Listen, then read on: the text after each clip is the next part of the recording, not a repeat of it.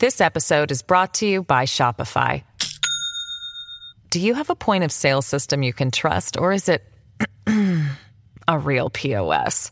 You need Shopify for retail. From accepting payments to managing inventory, Shopify POS has everything you need to sell in person. Go to shopify.com slash system, all lowercase, to take your retail business to the next level today. That's shopify.com slash system. Hello, everybody. This is Marshall Poe. I'm the editor of the New Books Network. NBN listeners like to read books and buy them. So we thought we'd tell you that right now, our friends at Princeton University Press are having a remarkable site wide sale. You can get 50% off books, including ebooks and audiobooks, with the code 50, F I F T Y, at checkout until May 31. You can save some real money on Princeton University Press books. I encourage you to go there and check it out.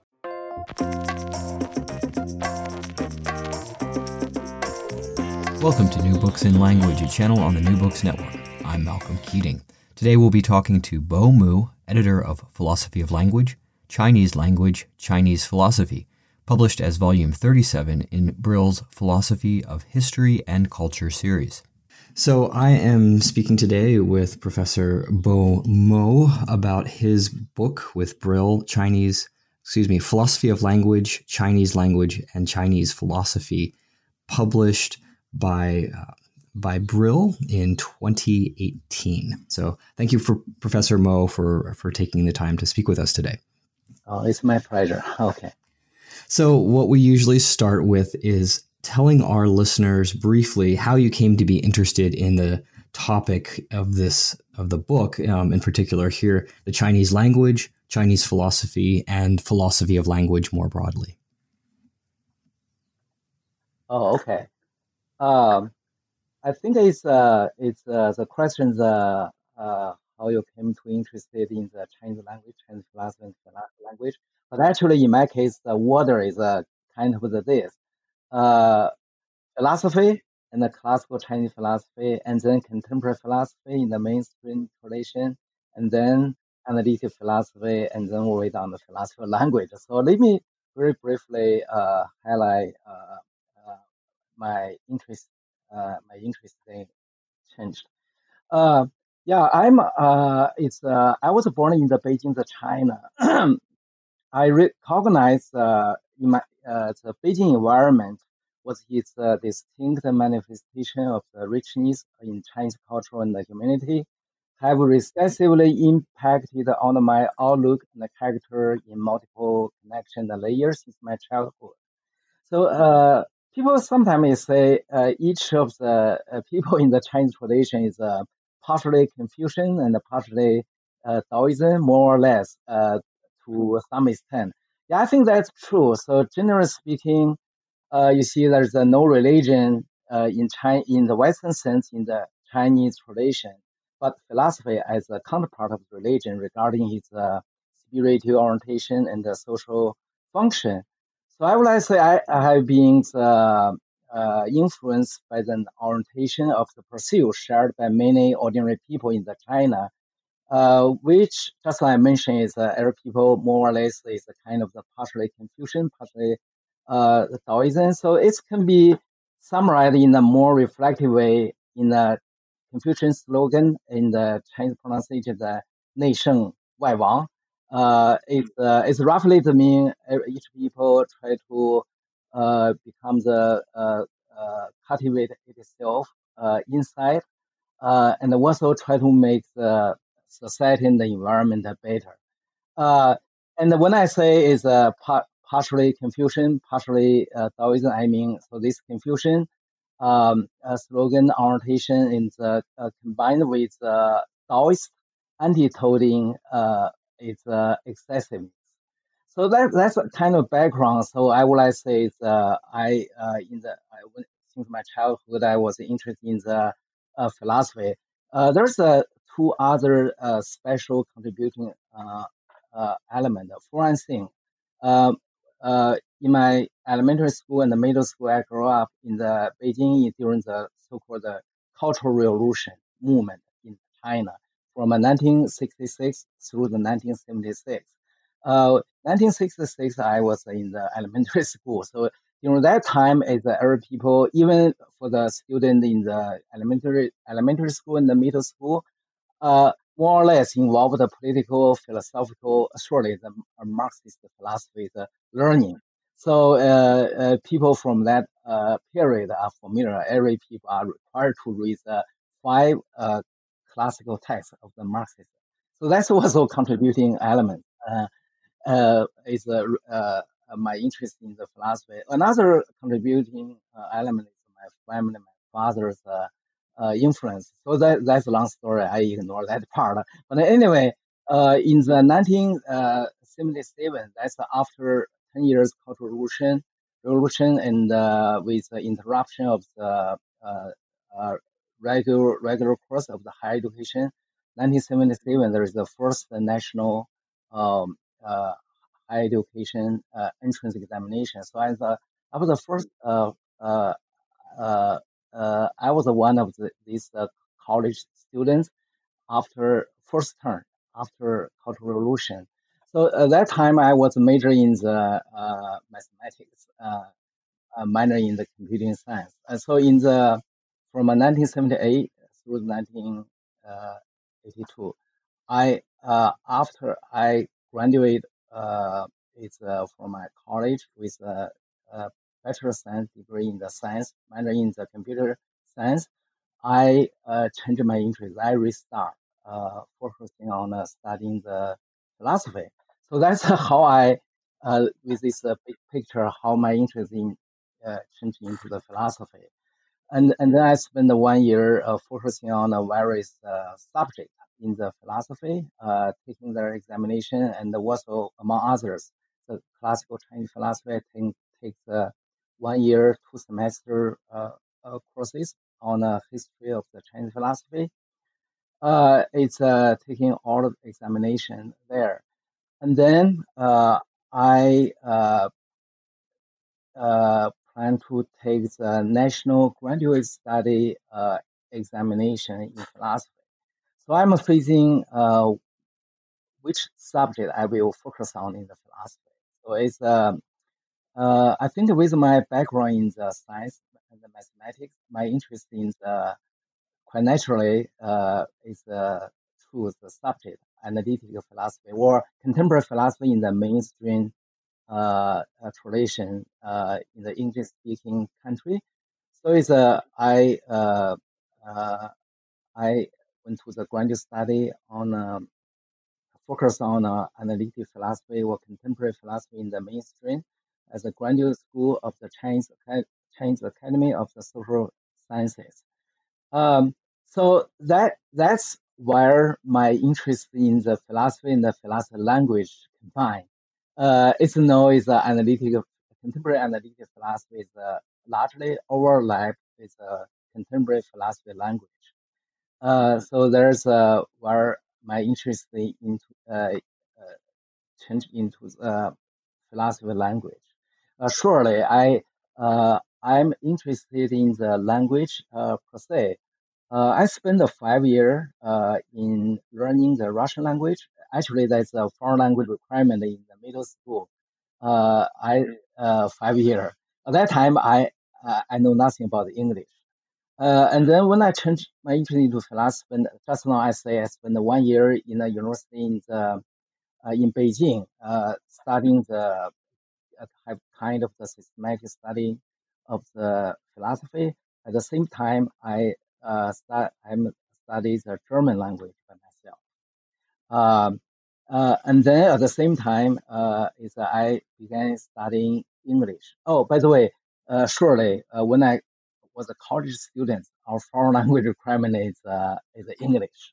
I mean, after high school, yes. So at that time, is uh, I have some uh, uh, is uh, inter- interested in different kind of the language. Uh, you see, my uh, my my, my father kind of a scholar is my father studies uh, full of the classical Chinese uh, texts. Uh, there is uh, a, a classical Chinese, Chinese, modern Chinese literature, philosophy, and uh, uh, history. And uh, uh, at that time, I also have uh, uh, have learned uh, three different kind of the foreign language. Uh, first, the Russian language, and then the English language and German. So in this way, you see quite naturally my interest in the contemporary philosophy and then analytic philosophy and then the philosophy language. On the one hand, on the other hand, uh, I have some knowledge of different kind of kind of uh, natural languages. Uh, but surely it's a uh, when I interest in language and also by language I also mean it's kind of the uh, two kind of the symbolic language. Yeah, for instance, the ancient uh, Yi Jing symbolic language in the Yi Jing text in the ancient uh, version. It's not strictly speaking not uh, one kind of natural language. It's an ancient Chinese symbolic language. People probably have some knowledge of the high square and the yin yang divided line, undivided line. And then I also have uh, learned modern uh, logic and the symbolic logic. So it's with all these kind of languages. Uh, so my interest in the philosophy language is uh, uh, combined my yeah. background. Yeah, yeah, okay. and and that, that's great.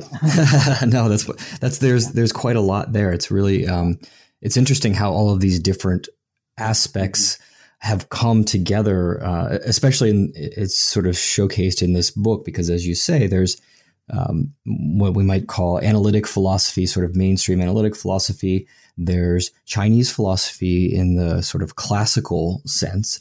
Uh, and then you have also a discussion of the, the Chinese language, and all three of these things are interwoven um, in, of course, in your own personal history, and then in this edited volume. So let's let's turn to that now. The edited volume comes out of these um, International Society for Comparative Studies of Chinese and Western Philosophy, and some projects that were focused on constructive engagement between, for instance, in particular, Donald Davidson and John Searle and Chinese philosophy. So there's two things that I think are important to get at before we dig into the text itself and the contributions. One is what do you mean by constructive engagement and why is it important? And then, second, why the focus on Donald Davidson and John Searle as interlocutors? So let's start with the first. What's constructive engagement?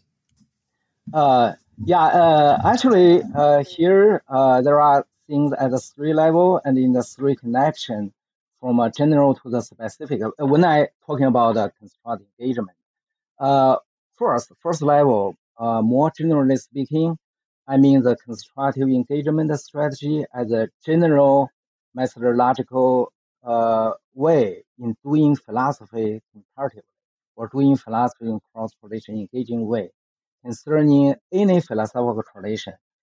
Uh, so that, uh, and then as far as the re- representative philosophical tradition are concerned, specifically speaking, here we focus on the Western tradition and the Chinese tradition. So it's um, methodological and theoretical concern are general as a uh, it's general. Well, it's a specific study of the specific resources. We focus on the constructive engagement between the Western and Chinese philosophy. Uh, here uh, we came to uh, just Malcolm mentioned it's uh, the project of the International Society for Comparative Study of the Chinese Western Philosophy. Yeah, this is uh, inter- uh, it's uh, international association uh, is uh, his mission is uh, to carry on the constructive engagement um, uh, strategy. Uh, yeah, I, I will uh, say something about what is constructive engagement. Here I talk about the three level, three connection. just like I mentioned the one general, general speaking, specifically speaking, general speaking is a general way of the doing philosophy. Specifically speaking, we focus on resources of the Western Chinese tradition.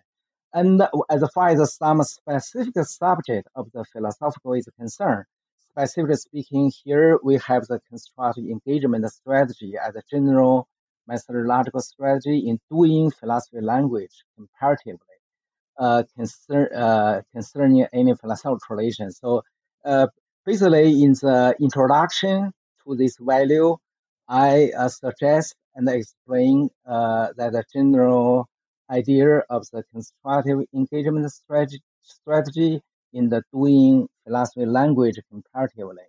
So yeah, uh, so in this way, uh, when I talk about the three level or in three connection, we talk about constructive constructive uh, engagement strategy. So uh, in plain words, uh, briefly speaking, uh, constru- constructive engagement strategy and the purpose of in doing philosophy is something like this. It's um, through the criticism, uh, including self criticism, and under guidance of the adequate methodological guiding principle, is inquire into the how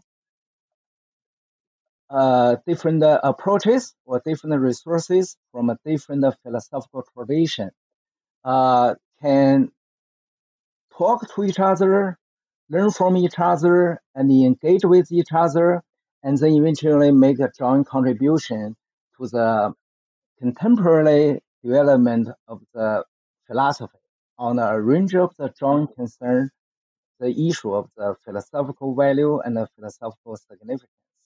So it's a uh, simply speaking, it's something like this. Surely, I I I need to make some note. By philosophical tradition, we understood in a broad way, uh, either distinguished culturally.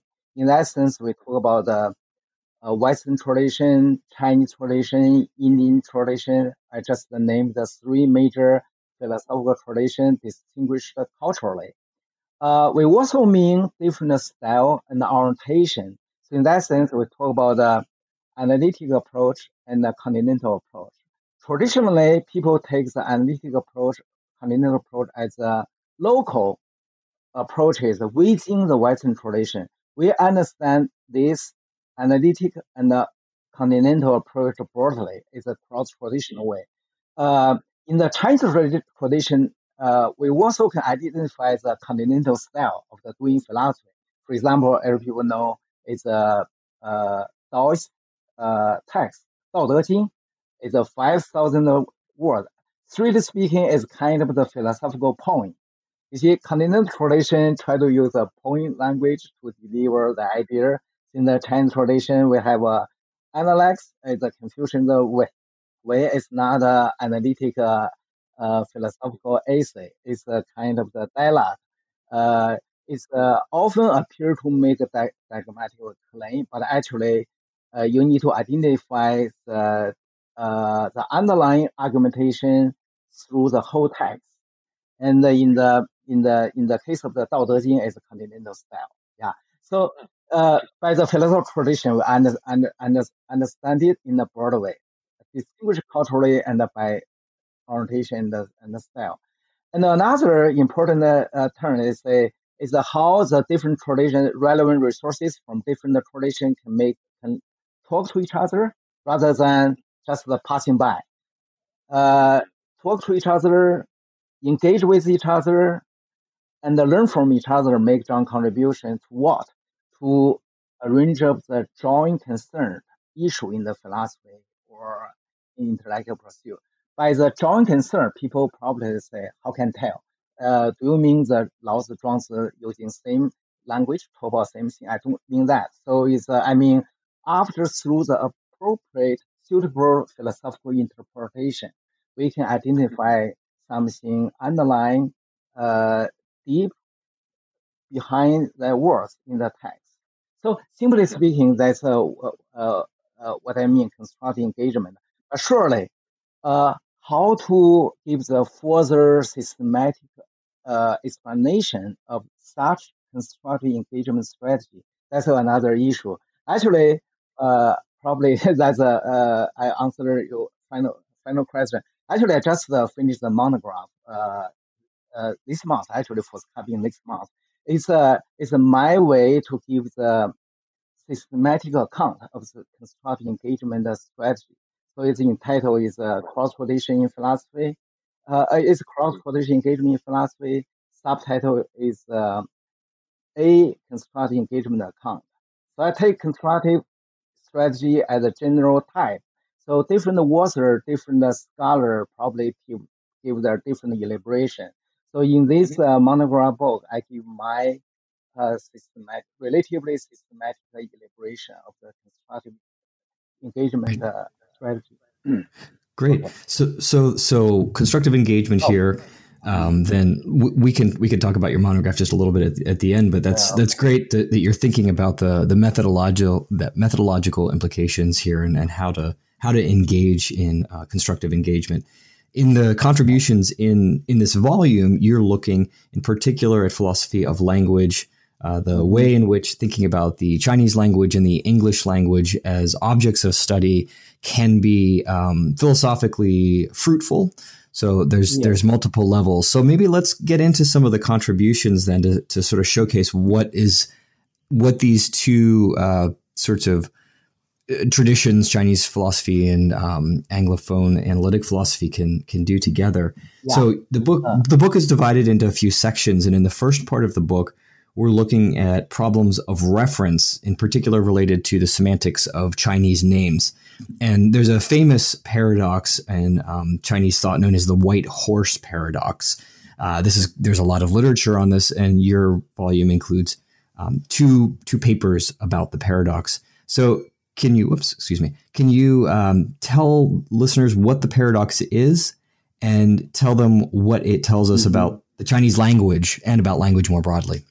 Before answer that question, I uh, probably it's uh, it's good to present the three uh, front of this uh, volume focus on, and then in that background, we we move on to this uh, specific question about the white paradigm very briefly.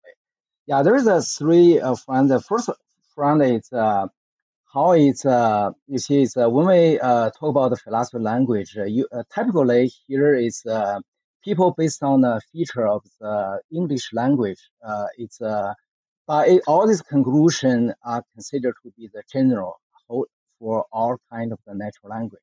So uh, uh, uh, that they somehow related to the white horse uh, uh, paradigm case. Okay, but actually there is a, some uh, distinct feature of the Chinese language. Uh, it's uh, uh, not uh, fully was mostly explained by the current sources in contemporary philosophy, which is based on the feature of the English language. That, so that's one front. We focus on some uh, distinct, uh, distinctive features of the Chinese language. Uh, another front with uh, is um, Chinese philosophy have their uh, rich sources about the language, about the relationship of language, thought, and the world. So that's second front. Third front is uh, we what in, uh, in, in so doing we also think about how the uh, uh, uh resources uh, in the contemporary Western philosophy can help in, interpret resources concerning the Chinese language and the Chinese, Chinese philosophy to help our understanding and treatment through the philosophical interpretation of these resources in the the Chinese uh, language and the Chinese tradition. Now we move on to the uh, white horse paradox. Uh, yeah, usually uh, uh, it's uh, uh, this uh, white horse. Uh, so right now is white horse paradox. Uh, is put forward by Gong Sun in his uh, famous uh, essay, uh, uh, Emma So uh, literally translate uh, could be translated into the White Horse Discourse or on White Horse. Uh, Gongsun Long himself uh, did not use the term paradox. So paradox is uh, in uh, is added by some contemporary scholar, uh, in their uh, interpretation. Actually, it's a controversial issue, whether or not uh, uh, Gongsun Long's white horse uh, white horse uh, discourse really present a paradox or just a paradoxical appearance, but actually he present uh, consistent uh, approaches without any uh, uh, paradigm.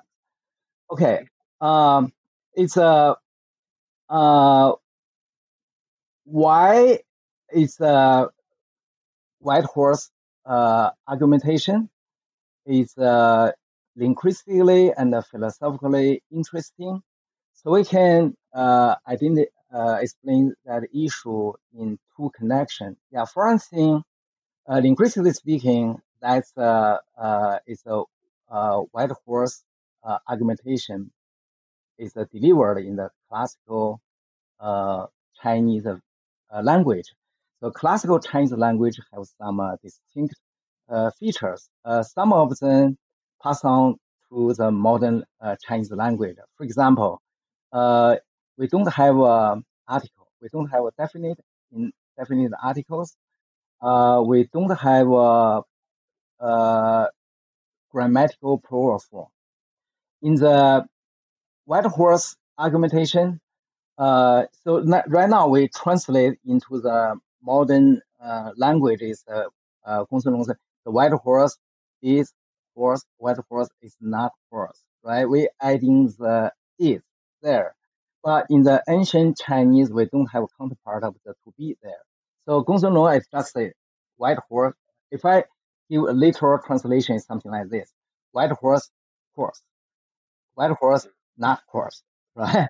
It's a it's a linguistically speaking is a uh, is a interesting. Uh, it's a expose some feature of the Chinese language and also indicating how is uh, predication is possible, how the reference is possible. Uh, surely it's a controversial. It's uh, Gong Long read this uh, question philosophically, and uh, uh, surely if some people, uh, a, a layman on the street, just make a claim, white horse not horse, people take him or her as crazy. But Gong Long make it philosophically.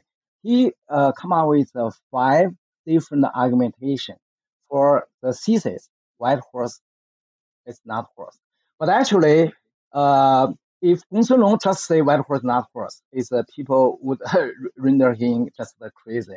Uh, his point actually uh, is this. Uh, just to mention, there are five different argumentation in his uh, in his essay. But actually, in my opinion, the second one is the most important. Is provide the fundamental rationale underlying all these five uh, arguments. Uh, his point is something like this. Depend on what is the sort. You can say white horse is horse is identical to the horse, and you can also say white horse is not horse. So yeah, his point is uh, is uh, not say you can only just say not horse. And then right now it appear to be paradoxical because he say you can say both. But his important point as uh, I just highlight uh, he say, depend on what is sort. I think that's a key term. Uh, actually, when you look at his uh, uh argumentation, he said, uh, if you uh, if what is sort is a common thing shared by the white horse is not horse, you should say white horse is horse, or the white horse is identical to the horse. But if what is sort is something distinct, uh, possessed by white horse, but not by the horse. You should say white horse is not horse. So uh, you can say there is a uh, there is a, uh, in my interpretation there's a no genuine contradiction. That's a yeah. If you translate based on his uh, argumentation, translate his uh, sentence into the complete statement, actually say the white horse is identical to the horse with regard to or relative to their shared common feature. But white horse is uh, not identical to the horse regarding or relative to something different, some distinct feature possessed only by the white horse, but not by every member in the collection of the horse. So in this way, yeah, there's a no paradox, there is no contradiction. So it's a more philosophical interesting. Actually, uh, in my opinion, uh, much earlier than the uh, Geach. Yeah, Geach uh, is usually in the contemporary uh, logic first guy to put forward the idea of the relative identity, right? Uh, in my opinion, Gong Long is the first guy to put forward the idea of the relative identity. You see, in my just a very brief translation of the a paraphrase of the Gong Long's point, you can see yeah, he talk about the identity or not identity. Yeah, relative to what you focus on, right? So I uh, I think he's a uh, he make a contribution uh, to our understanding of the relative identity, and uh, from that point, he also made contribution to the refined formulation or uh, refined understanding of the what is the law of the identity and what is the principle of the non-contradiction. So, um, so let's, for the sake of time here, we've we've covered. Um, so this is Byung Yi. Yi is the um, is the contributor for chapter one on the white horse yeah. paradox, mm-hmm. and then in chapter uh, two, that is you have a um, reply to and discussion of the double reference account on the same topic, the white horse, not horse thesis, which we were just talking about. Um, but then, um, so there's those two chapters on on the white horse paradox. Chapters three and four move on from the white horse uh, discourse, as you're calling it, uh, not necessarily paradox, right? Which originated in the Warring States period, which was around the third century BCE. Um, but of course, as you you note, there's a distinction between classical Chinese and modern uh, dialects or topolects, however you want to characterize them, Mandarin, Cantonese, Hokkien, and so on. Chapters three and four take up the discussion of language change over time, as well as diversification of language uh, at a particular given time. And so this is Marshall Willman's contribution in chapter three, comparative analysis of Chinese measure words, and then Jianhua Mei's intuitions or reasons, right? So, what do these two contributions tell us when we're looking at, mm-hmm. um, at the Chinese mm-hmm. language? Uh, yeah, uh, in uh, in the first part, uh, yeah, as uh, uh, Malcolm summarized correctly, the first one, Professor Yi and me focused on uh, white horse paradox. Actually, we we focus on you can say it's a deep semantic syntactic structure of the Chinese name. And um, in contrast, and the third chapter three and chapter four appear to focus on superficial grammatical and uh, uh, level the change, and uh, it's it's a Marshall Willman uh, aim at analyzing the Chinese noun phrase involving the measure words from an evolutionary perspective. So eventually, his conclusion is uh, is uh, uh, uh, uh is uh, Chinese measure words. Uh, ma- measure words that mean uh, just like the English term, a cup of the water, a cup of wine, something like this. Uh, in the English, is uh, seldom, not so uh, uh, often. But in the Chinese, uh, in the case of the uh, in the chi- modern Chinese case, it's widely. You cannot directly add one, two, three in directly in in on in front of the uh, common noun. You need to add measure words. Yeah.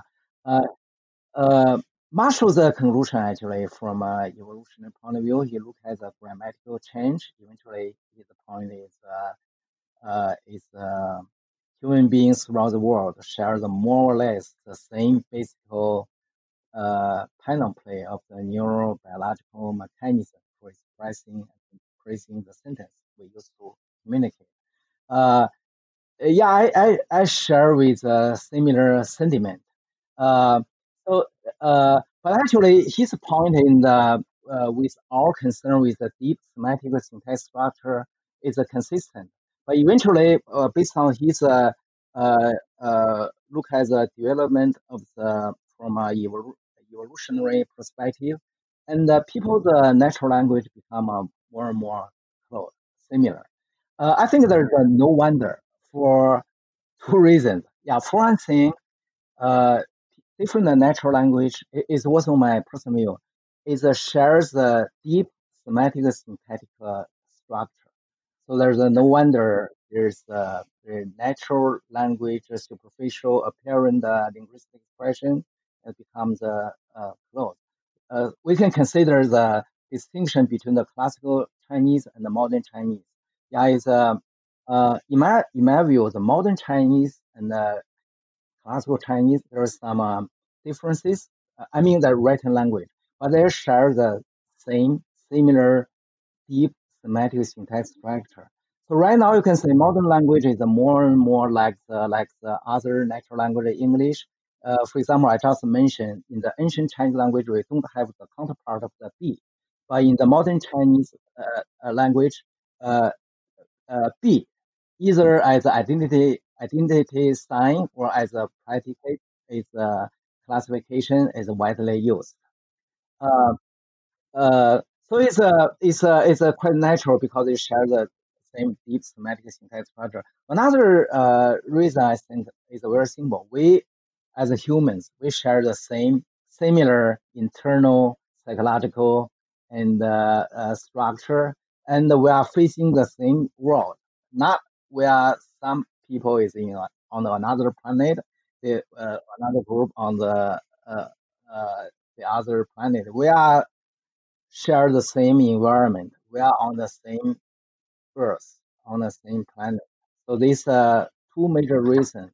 Uh, so there's no wonder for uh, Marshall's conclusion. And uh, chapter four is uh, Jinghua Mei. Actually uh, look at the things from uh, experimental philosophy. is a recent uh, new movement uh, in contemporary philosophy. Yeah, his point is uh, uh, when people carried on uh, experimental philosophy uh, experiment uh, to test people's uh, intuitive understanding, we need to pay more attention to the reason behind their intuitive uh, in, intuition. I think that I also share this sentiment. So the deep reason, you, when you just look at the parent intuition, for example, when he test the people's uh, in uh, giving the Kripke and the uh, explanation. So when he uh, when he tests the students, uh, say in Hong Kong University, uh, uh, how they react, uh, what's their reaction to the Kripke and the and the Frege's approach. So uh, uh, based on the in, uh, empirical philosophy is a test. Uh, Hong Kong students is a favor rigorous approach. Okay, typically in the uh, Rutgers, they favor the. Uh, I think the uh, Jinghua Mei's point is this apparent intuition seems to be so different. But however, when you carry on, uh, when you design uh, experimental test, when you focus on the reason behind the intuition, so you can find this uh, different reason fundamentally actually is complementary. So it also depends on how the question are designed in a certain way. So if you design in a in a similar way, probably the two group students, the reason appear to be uh, very close, or the reason is not so different, uh, contradictory in the conflict, but complementary. So in this way, uh, in the first part, uh, you see, as I say, the first two focus directly focus on deep deep semantic syntax structure of the Chinese noun. The chapter three and the four, they are focused on uh, some uh, apparent uh, grammatical change and people's intuitive understanding. But I think it's uh, uh, uh, fundamentally they share the similar sentiment. There is a yeah, people have uh, uh, people in different natural language communities. They share the similar same deep semantic syntactic structure, and but we have different manifestation. Uh, this um, different manifestation are uh, philosophical interest, but it does not uh, go against. There is a similar, same deep semantic syntax structure. Right. So the underlying underlying biological and sort of semantic structures are shared, um, yeah. and we can see that in fact by looking at different languages, looking at languages over time, diversity yeah. at, at, a time, right? right? So, so then um, let's let's move forward to part two, which is cross contextual meaning and understanding. And in this section of the book, you have two contributions, um, one by A.P. Martinich on communicative meaning and meaning as significance, and another one by Una Stojnic and Ernie Lepore on semantics and what is said. And in this part of the book, you're it's really sort of broadening out and thinking about philosophical problems of meaning and understanding from an analytic philosophical approach. Mm-hmm. Here, um, one problem that faces us, you might think, in both in ordinary life and in this kind of cross cultural project, is how we can understand the meaning of other speakers or, or other texts, especially when they're they're coming from different backgrounds. So that's one of the one of the issues that's brought up. And another um, is the, this idea that well, the term meaning itself is polysemous. So when we're trying to figure out meaning and do philosophical analysis of meaning, we have to understand well what what do we mean by meaning, like to fix fix that sense.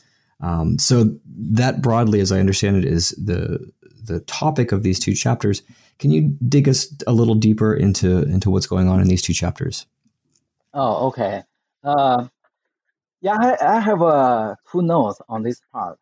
Uh, yeah, for thing, why I arranged the part three after part one, uh, because I think uh, the point in the part one, joint thought, can provide some uh, rationale or understanding uh, is a uh, point to uh, uh, provide some uh, relevant resources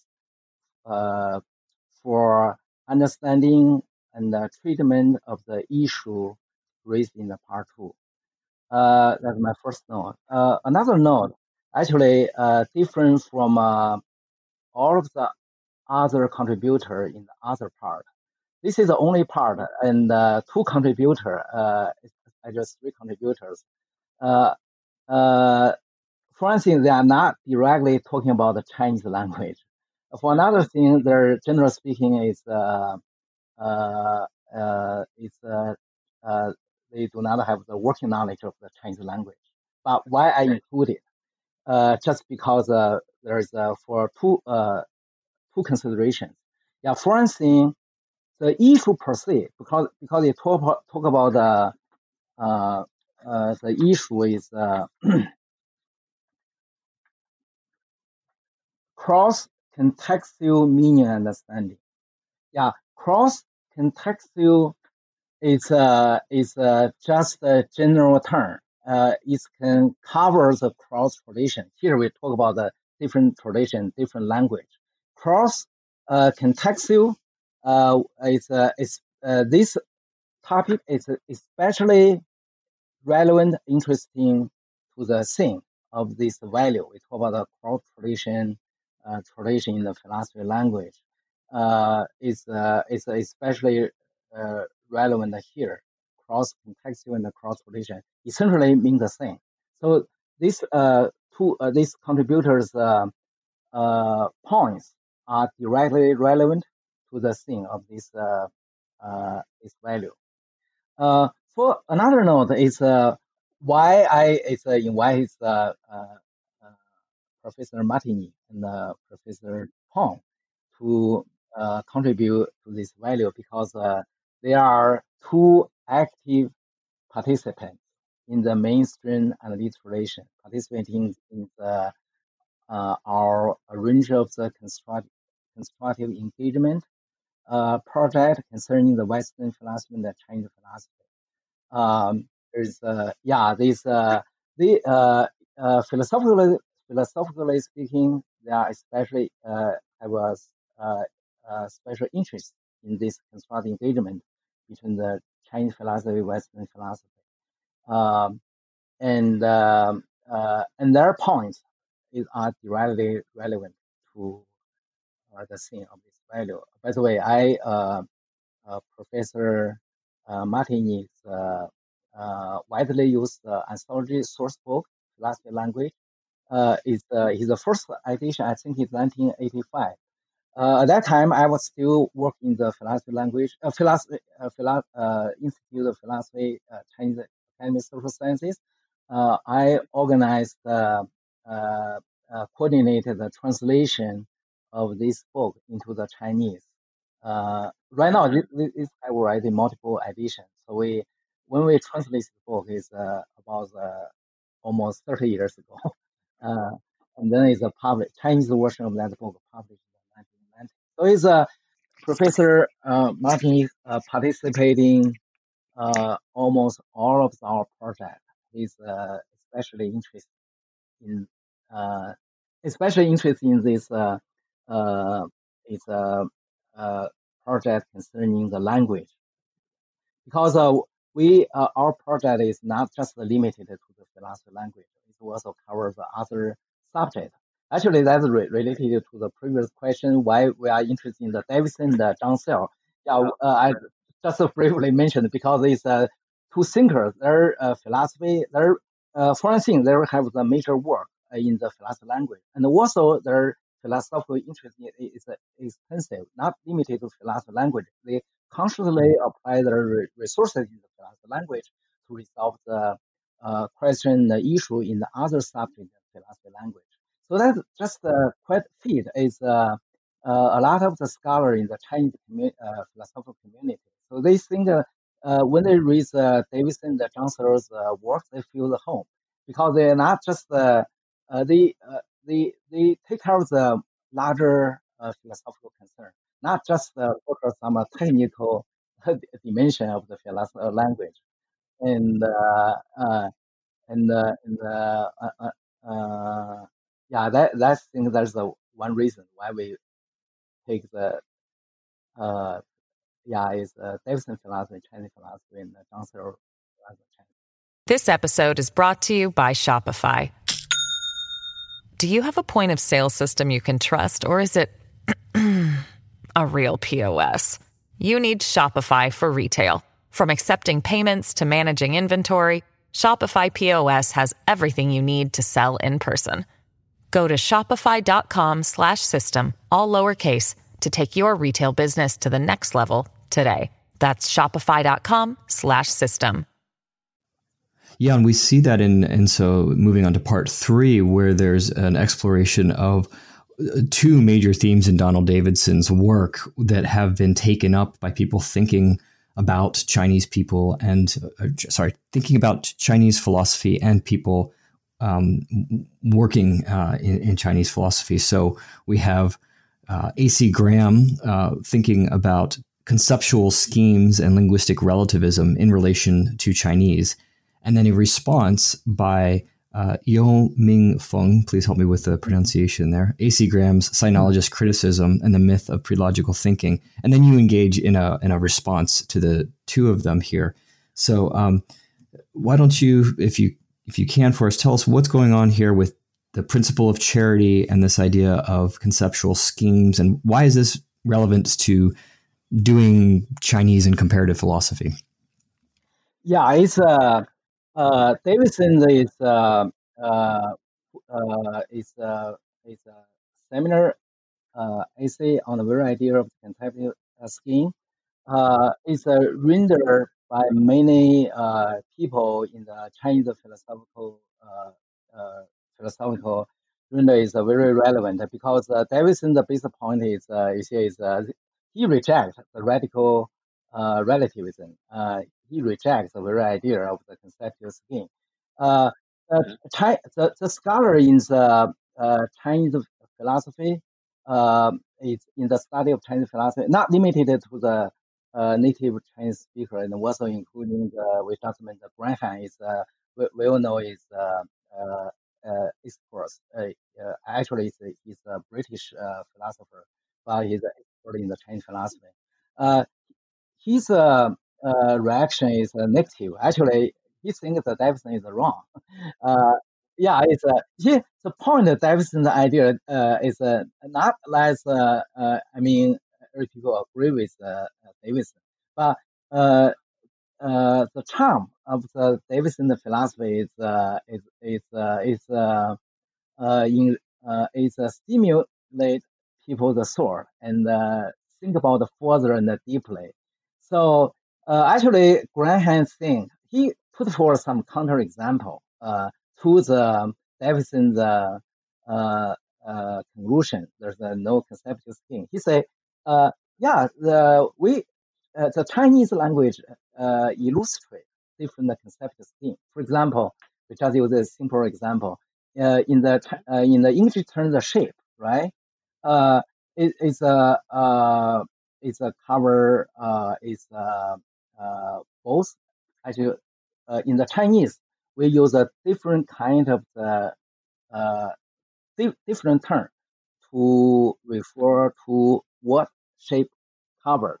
Yeah, as uh, Professor Yu Mingfeng uh, pointed out, uh, he said we, we have a lot of different terms. For example, in the in the Chinese term, there is uh, in the English uncle is a correspondent to the uncle in the mother side and the father side, right? Uh, because the Chinese language reflects there is a refined understanding of the human relationship. Uh, but uh, actually, it's uh, uh, uh, Yu Mingfeng uh, uh, reject and uh, engage with uh, Graham. He uh, he. Uh, he explains uh, what's the problem. Yeah. Okay. Yeah, so sorry, go ahead. How does he disagree with this idea that so Graham is pointing out, well, look in in English this sort of concept of of uncle is not as uh, refined as in yeah. Chinese where you have this very uh, fine-grained conception of family mm-hmm. relations. Mm-hmm. And yeah. so how does uh, Fengzi respond? Right, right, right. Uh Fengzi uh, response basically is uh, uh, say uh, we are facing the same world. We're talking about the same object. And then we have a different perspective. Just like the take a picture, people take the picture from a different angle, from a different perspective, and then resulting different uh, picture, right? Uh, uh, but however, that does not show we talking about a different thing. We are still talking about the same object, but we talk about same object differently from a different perspective. That does not mean we talk about a different object. Uh, uh, the Graham actually using the uh, uh, is a counterexample in the Chinese, uh, in, uh, in, uh, intending to show uh, we have a different conceptual scheme resulting different world. Uh, but point, what is at issue is, uh, uh, yeah, we agree there is a difference. Yeah, uh, different perspective, different picture. But however, whether or not that difference leading to the different uh, world as a metaphysical level. Uh, actually, uh, uh, in that connection, I share uh, the sentiment with uh, Professor Feng, but I using the, my what I call the double reference account. Uh, I think I can deliver the same point uh, clearly. Uh, yeah, we uh, when we make a reference, we always uh, at the same time talking about the reference as a whole, and at the same time we focus on uh, some specific part. So when we move on to the the what is the issue here is something like this. I think this I think is Professor Feng sh- uh, share the same line, but I using the double reference account to deliver the same point. Okay, we uh, we talk about the same object, but we uh, we talk about same object differently with a different focus. Okay, here we f- focus on the uh, shape. Okay, uh, in the Chinese in the Chinese system, we uh, uh, for uh, however we focus on uh, uh, when we focus on one specific character feature shared by some subgroup of the larger group. So we use in the different Chinese term to name that subgroup of the shape. Another group probably uh, is uh, uh, talk about same object but differently from a different perspective, focusing on uh, some distinct feature of the shape, and then they use uh, another uh, Chinese term to label that feature. But however, in so doing, that does not mean that resulting the the different uh, different uh, shape. We we are just talking about the same group shape, and then we focus on a different aspect, and then make a further sub classification. Uh, I think uh, it's a big point is this. Davidson actually emphasized people uh, uh, uh, Davidson recognized there is a lot of the difference, especially when we travel to the new place, the new country, and then we come across some uh, distinct uh, things, and then uh, usually we try to exactly that difference uh, is, uh, and then forgot there is still some fundamental underlying agreement. Uh, yes, uh, uh, I, in in my editorial remarks uh, after this debate between the Graham and uh, and Professor Feng, uh, I elaborate the definite point. Uh, I think the, in my opinion, the Graham have some misunderstanding of the definite point. Uh, but however, I present the two scholars' uh, presentation as a whole, so the other reader can make their judgment. Right, right, and so we'll invite invite the listeners to maybe dig in and, and give give it a shot, see what they what they think. Uh, so let's let's uh, let's continue on then to this part four, and here we're looking at semantic truth and pluralist approaches in Chinese context. And so in part four, we're focusing on the status of truth, which is another important topic in philosophy of language. So in this section, chapters uh, nine and ten in the book, what we're we're looking at uh, is, is Wang Chong, um, and we're we're looking at his contribution from the Eastern Han Dynasty, somewhere around 25 to 100 Common Era, and the what's at issue is a controversy about whether the theory of truth that is one theory of truth that is common now, which is the correspondence theory, that sentences are true because they correspond to something extra linguistic, something in the world, whether that's a theory of truth that classical Chinese philosophers held, like Wang Chong. And so, can you maybe tell us then why people have uh, differing understandings of Wang Chong's approaches to mm-hmm. truth? Uh, this is mm-hmm. Alexis McLeod's chapter nine and uh, Lajos mm-hmm. Brons' chapter 10. Yeah. Uh, let me uh, first briefly introduce the background of the debate. Uh, I actually uh, I would like to say this uh, debate, uh, uh, including in uh, included in this uh, uh, value, is kind of the internal controversy between those scholars who agree there is a series of semantic truth concern Chinese philosophy in view of the nature of the current value.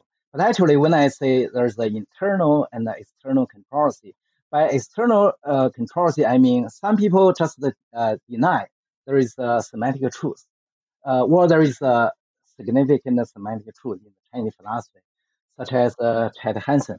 People already know this scholar. Uh, is uh, yeah, there's a uh, uh, uh, there is a, a substantial and a significant debate. This kind of debate whether or not there is a semantic truth, truth uh, or just a pragmatic truth. That's a big debate. I have uh, actually uh, last year, I uh, probably later on I will say something. I uh, have the uh, monograph book just published last year, give the systematically explanation of the whole debate, not just the internal mm-hmm. debate. Yeah, I will say um, something more about that. Okay, this debate uh, does does not include those uh, well-known scholars, uh, uh, such as Chad Hansen and uh, Roger Ames. Uh, uh, but just including these our uh, people uh, who think uh, there is semantic truth concern and a significant semantic truth concern within the Chinese philosophy. So now, uh, what is uh, at, uh, at issue among uh, these uh, two scholars? Actually, three scholars, which is uh, uh, uh, two chapter and my uh, extensive the editor's remarks. We have different uh, different view, right? So what is a controversy is is here. Uh, given the semantic truth concern uh, as uh, presented in the uh, Wang Chong, uh, we mentioned that. Uh, yeah, actually, this debate is uh, starting from uh, uh, McLeod's uh, article uh, published in the Comparative Philosophy. He gives a kind of the uh, is a is a pluralist uh, account of the Wang Chong's uh, concern. But basically, he's thinking there is a, there's a semantic concern, but there's a other concern. He thinks uh, Wang Chong come up with a pluralist account, uh, which can render philosophically interesting, uh, which uh, combines semantic uh, truth concern but other uh, concern. The semantic truth concern is not rooted, is not most fundamental. And and then the other uh, is uh, scholar is let me see, yeah Brons yeah uh, uh, degree. Yeah he gives different interpretation. I also give the different interpretation, uh, different form, forms. But basically, uh, in a simple words, uh, this kind of internal con- controversy between those scholars who agree there is a series of semantic truth concern in the Chinese philosophy. But how to understand the status and the function of this semantic truth concern? Uh, whether or not this semantic truth concern is uh, located as a base level and uh, or just kind of the parallel with the other things and then make some contribution. This, this is what it what is at issue. My own view is uh, is something like this. Uh, people's pre-theoretical understanding of the truth as a way of the things are capturing is uh, located uh, at a base level. It's a constitute norm, uh, norm, normative basis. Uh, and the philosophical concern with the truth uh, should be considered to be carried on uh, uh, on this basis. But there's another big story. I explain the, uh, my approach in a separate monograph book. Uh, but anyway, yeah, this is um, uh, uh, this is a, a controversy regarding the semantic truth, the status and the function, and the semantic truth concerning Chinese philosophy. The question is uh, why I do not include, for example, Chad Hansen and uh, Roger Ames. Uh, there's an external uh, uh, controversy uh, because here's go with uh, uh, presupposition. This is the value of the uh, philosophy language. We talk about the truth. We talk about the semantic truth. This semantic truth is truth and the reference are two basic uh, no uh, basic semantic notion in the philosophy language. So I think yeah that that's basically there there's another scenario contest we carried on uh, debate on uh, on uh, uh, truth semantic truth or pragmatic uh, truth. Uh, by the way, they, they are using the pragmatic truth, not in in the sense people use uh, talking about the pragmatic uh, uh, in the philosophy language. Yeah. Right. So, so, so they don't mean pragmatics in the sense of, for example, the study of how we do things with words, um, Um, metaphors, figurative speech, or things like that. They mean uh, I, I would like say uh, is related, but is not motivated by the philosophy. Uh, is uh, uh, uh, let me put this way.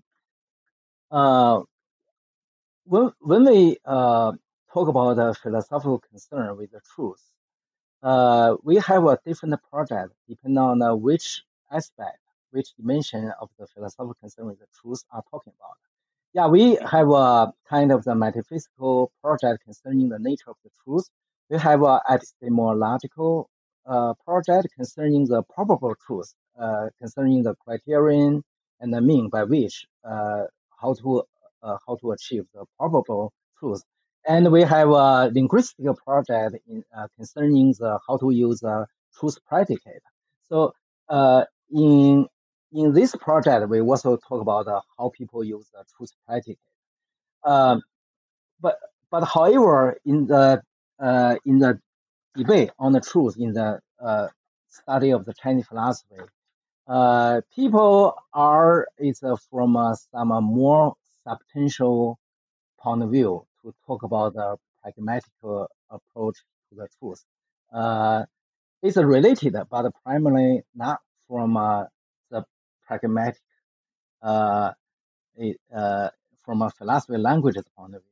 Yeah, that that that's uh, uh, I have one chapter in the uh, I, mentioned the monograph book to analyze the debate of this uh, uh, Roger Ames approach, Chad Hansen approach, uh, where their point of view are located. Gotcha. So, so in this section of the the volume, we're looking at the question of truth, and in um, uh, the Chinese context here, that uh, Alexus McLeod and um, and and you and the others are, are looking at. Um, we're looking at she, right? She, she. Uh, as Uh, which, part? so, um, so the term for truth is she. Oh. She. uh, so Uh, Oh, you mean chapter nine, chapter ten, Yeah, chapter 9 and chapter 10. chapter ten? Okay. Yeah, so shi and fei, Uh, right? You are mentioning some Chinese term, Chinese Yes. original character. Those those are the terms, Oh, correct? shi. Okay. Oh, Shi. okay. 十, yeah. Uh, literal translation of the shi just uh, is a fact, reality. Yeah. So it's a, uh, it's a when uh, Wang Chong, uh, the Chinese uh, Han, uh, classical Chinese philosopher in the Confucian tradition, talk about the 十,十 uh, appear to to be the is a kind of the uh, is a correspondent uh, approach. Oh, by the way, um, uh, in this value uh, and uh, in my uh, introduction, I distinguish the people's prescriptical, the way of things are capturing, understanding the truth, uh, distinguish this from a correspondence approach. I take the correspondence uh, approach as a theoretical elaboration of the people's prescriptical understanding of, of the truth, but not exactly the same. So when I talk about the semantic truth approach, uh, generally speaking, I avoid uh, characterizing this semantic truth in terms of the correspondence uh, because there is uh, some other way than correspondence to capture what things are. Uh, I uh, in some section I explain uh, this point in that monograph book about the semantic truth approaches in the Chinese philosophy.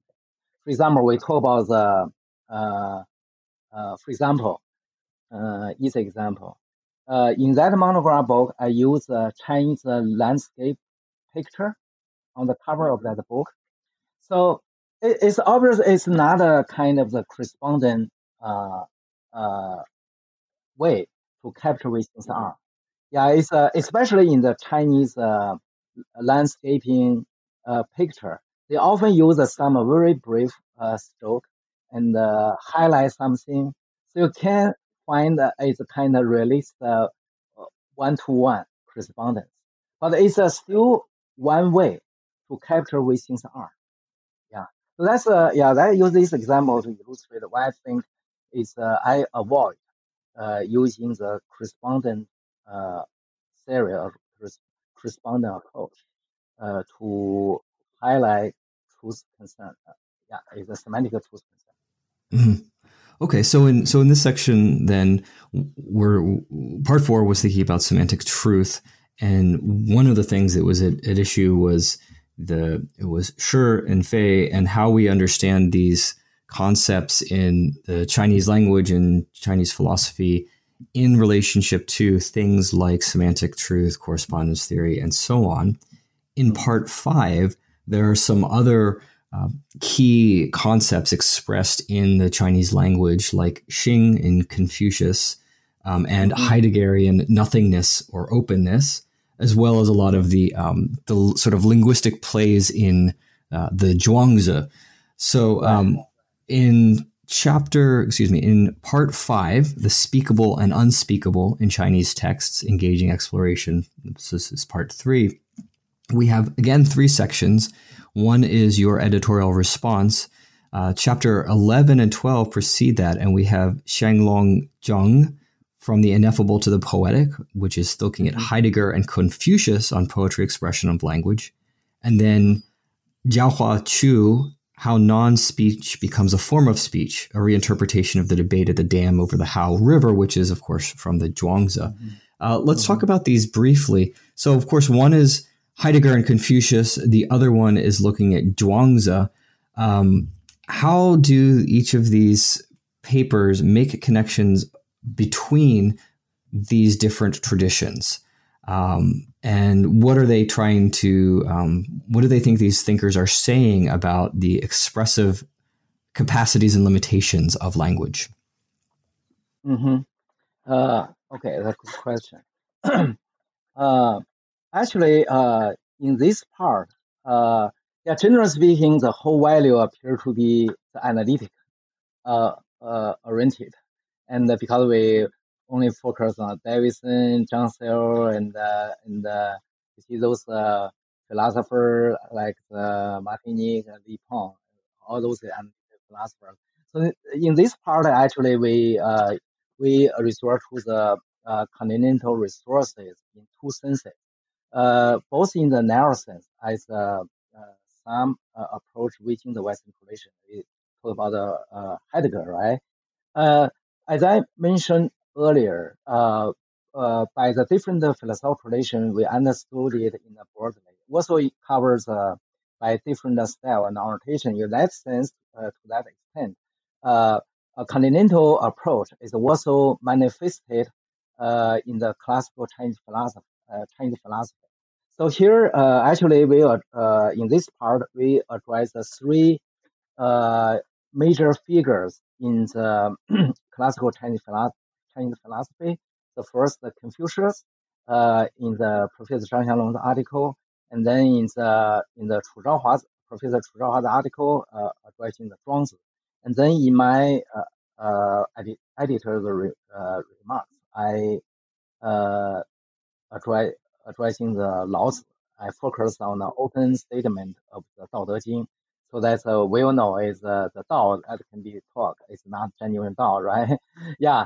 Uh, so in this, in in in uh, in that sense, we uh, in this part, especially, uh, especially we address uh, resources of the continental approaches, uh, both in his sense in a broad in cross-position engagement. So, uh, yeah, in, in, uh, in this part, I think there is a kind of the intrinsic connection between this part and the previous part on the, on the truth. Actually, uh, I, at the end of the, my uh, uh, remarks on the part four, uh, when I clarify the distinction between the uh, uh, correspondence and the semantic and the people's uh, theoretical uh, things are capture understand truth. I already in the in the address one point. Uh, but capture things are is not limited to the traditionally understood correspondence is one to one. It's also it's uh, including the other way, uh, either in the holistic way or in the Heidegger's way or in the Confucian's way in the Zhuangzi, because uh, uh, as um, uh, Professor Zhang and Professor uh, Chu's article show, both Confucius and Zhuangzi actually, in their way, to talk about this world. Yeah, this uh, uh, they present their way to capture what things are. So, uh, so in, in so in this way, it's uh, it's uh, it's uh, when we addressing the relationship between the speakable and the unspeakable, and uh, uh, and uh, we need to at first clarify what we mean by the speakable unspeakable.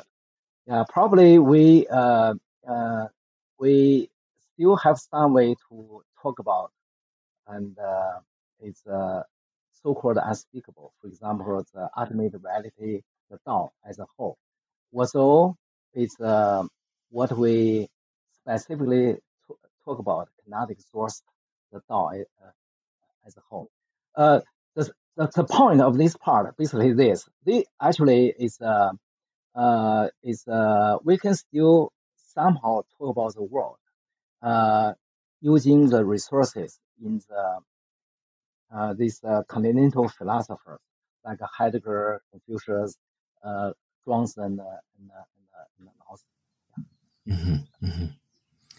Great. So so that brings us then to to the last section of the the book. Uh, so in in some sense, we're kind of coming full circle here because this is coming back to the Chinese language, which we touched on in part one, uh, along with Chinese philosophy and philosophy of language. Because in this section, the book is taking up how Chinese language use in some early classical texts helps us approach important philosophical problems in philosophy of language. So in chapter 13, we have Yang Xiao's reading the Analects with Davidson, Mood, Force, and Communicative Practice in Early China. And then we have Metaphor and Comparative Focus by Kyle Takaki. Uh, and so let's touch on these two chapters. What lessons can philosophers thinking about language use learn from these, these classical Chinese texts, in particular the Analects and the Dao, De Jing. hmm Yeah.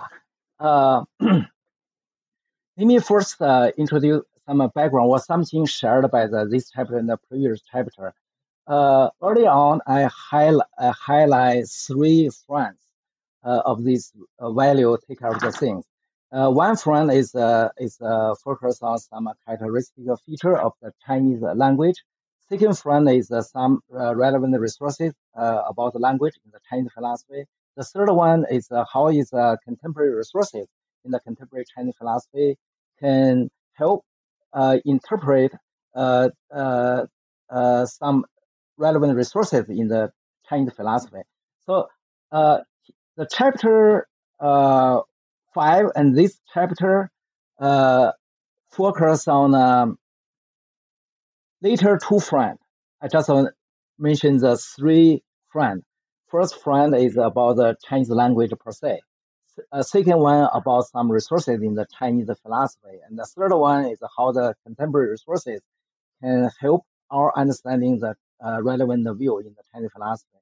So previous chapter, this chapter uh, focus on uh, you see this uh, focus on uh, uh, relevant uh, resources in uh, Confucius and uh, Lao's and the Zhuang's the text. So it's basically on the second front, how is the relevant resources in the Chinese philosophy concerning language can contribute to our understanding treatment of the issue of the philosophy language.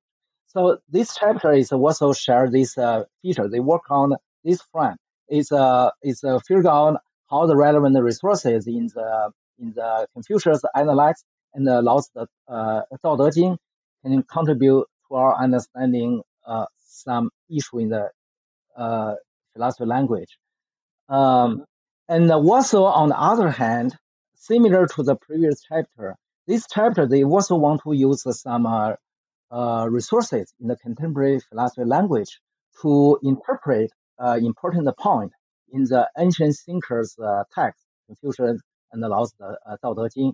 For example, in the Xiaoyang chapter, he uh, um, uh, he used uh, uh, he was involved in the debate between the Dummett and the Davidson, right? And then uh, he eventually uh, side with the Davidson point, try to uh, uh, uh, use the Davidson resources to interpret some uh, relevant point uh, in the Confucian Analects. Um, and uh, and uh, uh, in the last chapter, they try to use some uh, uh, also talk about the Davidson, uh, John Searle, and uh, another uh, philosopher's uh, theory of the metaphors, and then use these uh, res- uh, resources to help understand the relevant point in the Dao De Jing regarding the uh, metaphors. Um, and then I would like to emphasize one uh, uh, background thing. Uh, the question is, uh, you see, uh, in contrast to the previous chapter, you can see the previous chapter largely is a semantic oriented, right? Uh, it's a reference, a truth, and a, uh, cross-contextual understanding and uh, and the meaning, uh, and uh, also is uh, continental, speakable, and unspeakable. This, this one is uh, is uh, uh, is basically is a pragmatic oriented. Yeah. So I use the title is a language in the action. Uh, but I try to avoid using the pragmatic because uh, the very term, the pragmatic is uh, is uh, uh, is uh, tend to be misleading. But that, so that's why I use the language in action through the Chinese uh, text. Um, I would like to that actually here uh, probably reader would raise the question because there is a uh, one basic debate about the relationship between the semantic and the pragmatic. Um, and uh, when uh, the question related to this value is uh, uh, when these two chapter um, on uh, pragmatic orientation in the Chinese text, uh, there's any any moral, any lesson we can draw regarding the relationship between the pragmatic and the and the semantics. Uh, I think it's uh, uh, uh, was all because this part I don't have my uh, editor's remarks.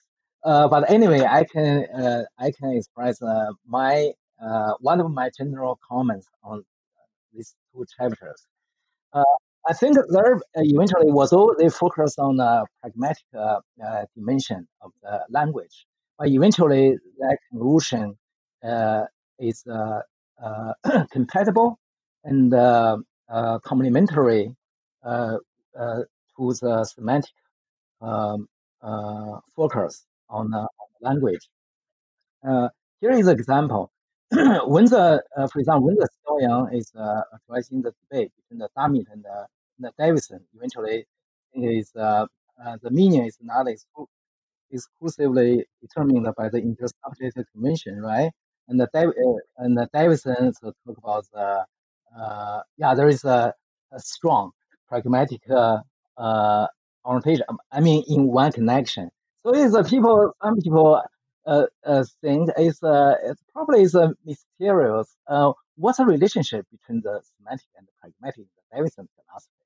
So I think it's uh, at that point uh, to understand the Davidson, we always need to, uh, based on uh, his talk on a uh, pragmatic on pragmatic, on his uh, basic semantic foundation, because his uh, his uh, semantic uh, uh, truth condition semantic it constitutes the most fundamental basis. Uh, let me put the point in a plain word. Okay, given the is a debate between the Dummett and Davidson, Davidson still think we can people from a different tradition uh, is uh, from a different community. They share the fundamental underlying agreement. Uh, the, this uh, fundamental un- underlying agreement, uh, for example, simply speaking, we are facing the same world. Yeah, we can talk about the same object differently. Uh, it's uh, when you talk about same object differently, the differently is uh, a lot of the pragmatic things, right? But let's go with the presupposition. We talk about the same object uh, the one of the major primary same object is the underlying agreement is the same environment, same world, natural world. Yeah, Davidson is a yeah is a there even given the debate between the Dummett and Davidson, they still uh, both sides agree we can talk about the same world. Yeah. The, the their debate is uh, uh on the on the use level based on the what we can reach that uh, certain meaning, but as far as a fundamental underlying agreement in the, this this kind of the semantic foundation. So in this way, uh, to that extent, so I think it's uh, there, there's a, the, the semantic uh, this uh, discussion of the semantic dimension of the Chinese context and uh, and generally speaking, uh, and the language. Uh, they can be uh, it's fundamentally compatible and complementary to the semantic Form. Right. Well, so so this is a, a nice uh, point to wrap up. We've gone through quite a lot of material in this edited volume.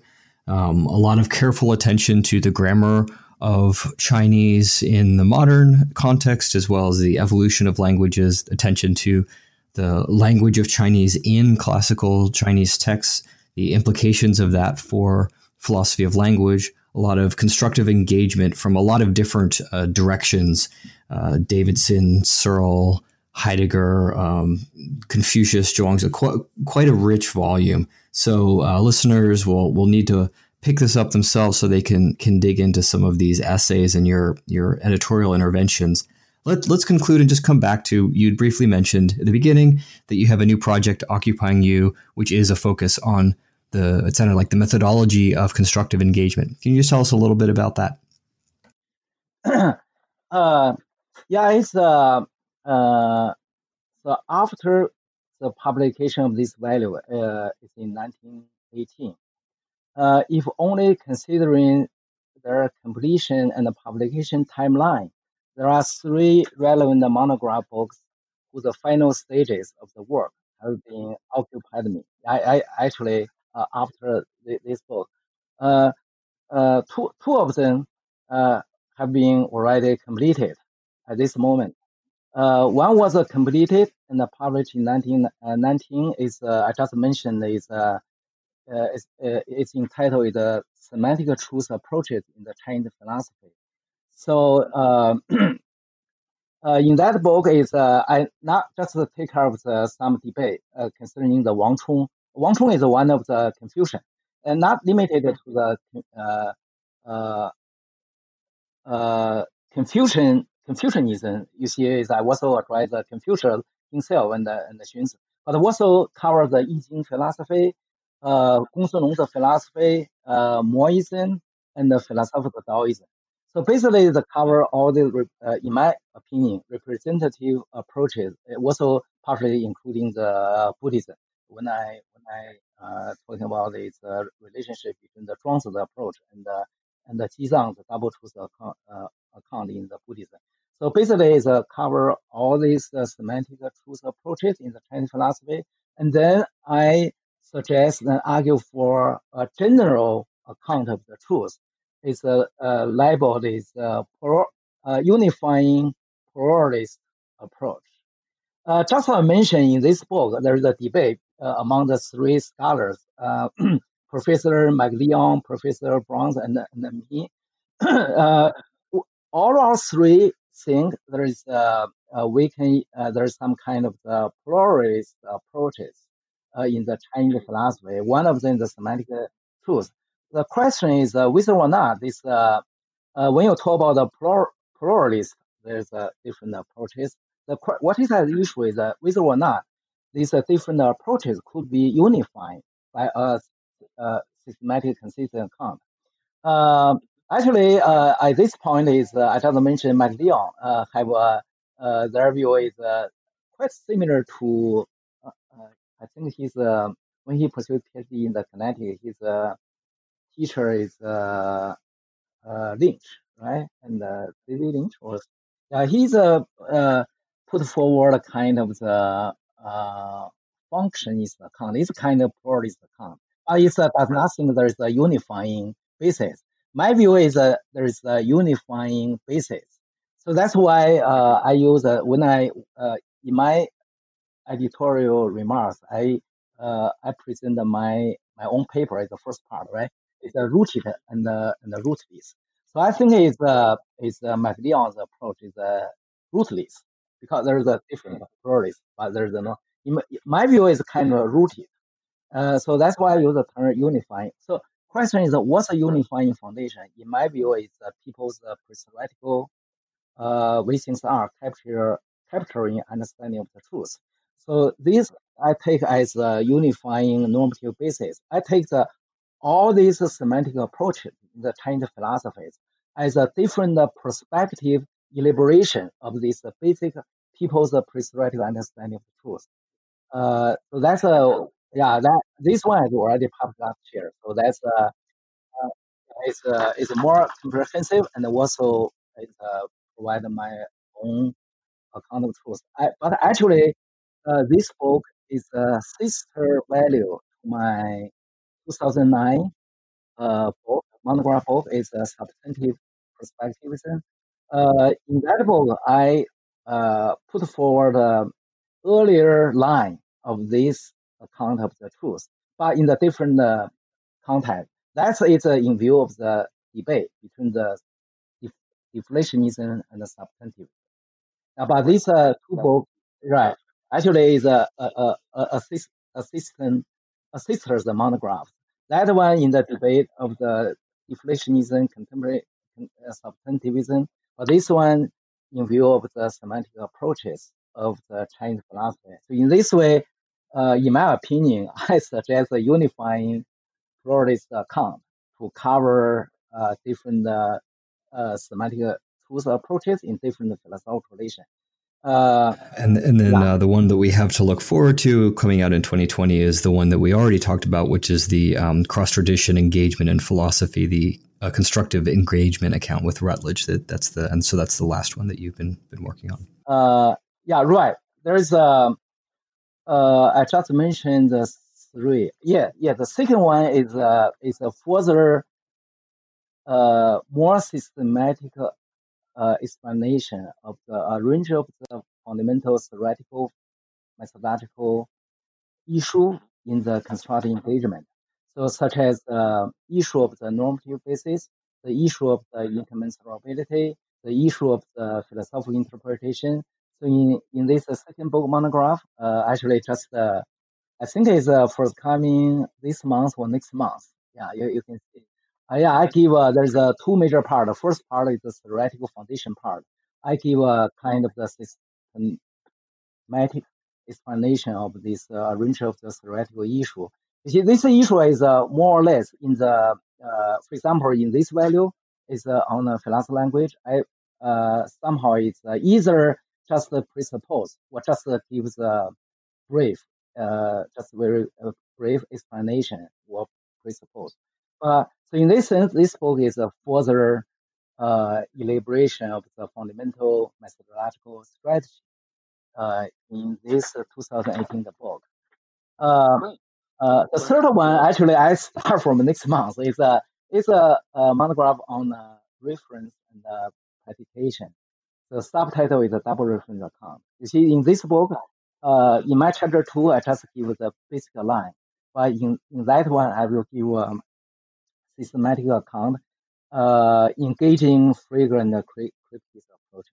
So this is pretty much a three projects after this value. It's a yeah, each of them is a further elaboration of some point.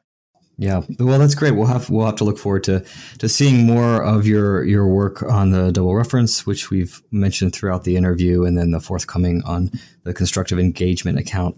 Thank you very much for all of your time today, Dr. Dr. Mou, and um, uh, all all our best to you. All the best to you.